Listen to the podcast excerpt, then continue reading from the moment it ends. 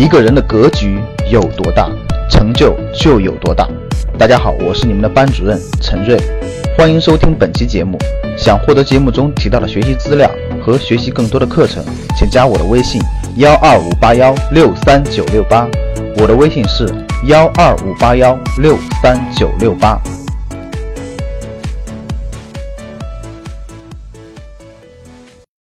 古董能不能碰？古董一般来说你都别碰了啊！我这里面想说两点：第一，你要想做古董，有个前提条件，从你爷爷那辈儿开始，你家里就收藏古董，你有这个基因。对，大家懂了吧？你有这个基因，就是古董世家，你有这个基因。你要没有的话，我可以清晰的告诉你，以前我参观过一个村儿，那个村儿就是造这个造假古董的。你知道那个铜钱，包括那些东西，人家怎么造的吗？嗯，先，其实你看到它的时候，都都是从那个工厂里生产的，非常新的，然后埋在地下，先浇一遍硫酸，再浇一遍黄碱，再浇一遍别的东西，然后泡一泡，然后翻出来，泡两天，然后翻出来，再再再再把它那个重新拿一种泥巴抹完了以后再烧，烧完了再回去再弄。哎呀，我可看过人家的专业生产流程，然后生产完了以后，有有那种刀形币，有那种铜钱，有各种各样的东西。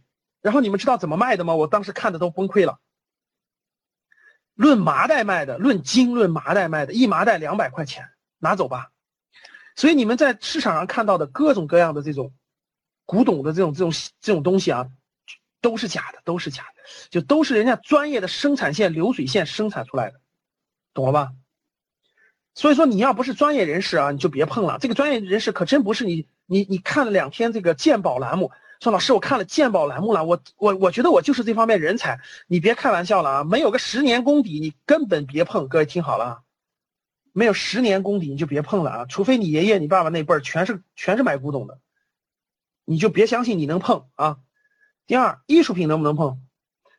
艺术品这也要有艺术世家或艺术基因的哈。你说老师，我从小就喜欢画画，你说我能不能买画？你觉得能不能？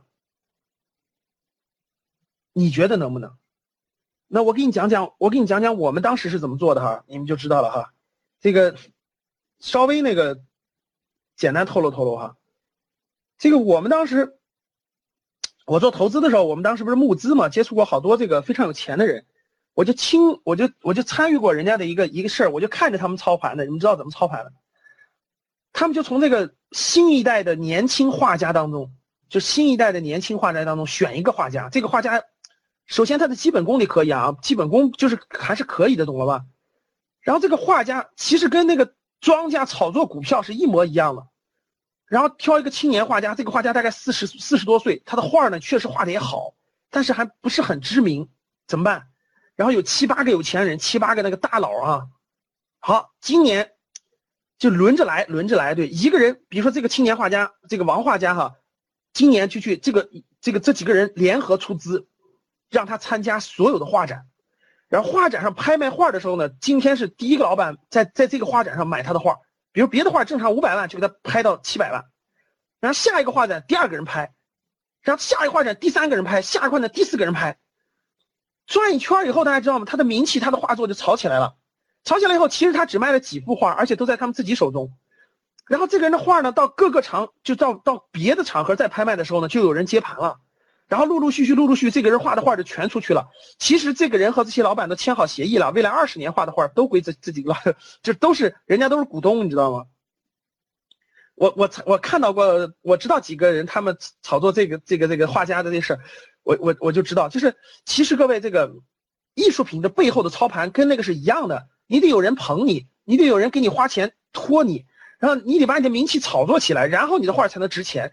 然后大家想想，这个是没成本的，大家知道吧？比如说这个这个这个画家，这个画家跟那个其他人都这这几个人是他的股东，他他画画他一年就画那么两幅画就行了。其实他未来的产量很高的，产量非常高，所以每年他一幅画就好几百万，一幅画好几百万，所以他们就分配。啊，原来我我们接触过一个就就是这么做的啊，就是年轻画家，哎，确实是这样的。那我问你，你能不能做？你当然不能碰了啊，至少在你年轻的时候不可能碰，对不对？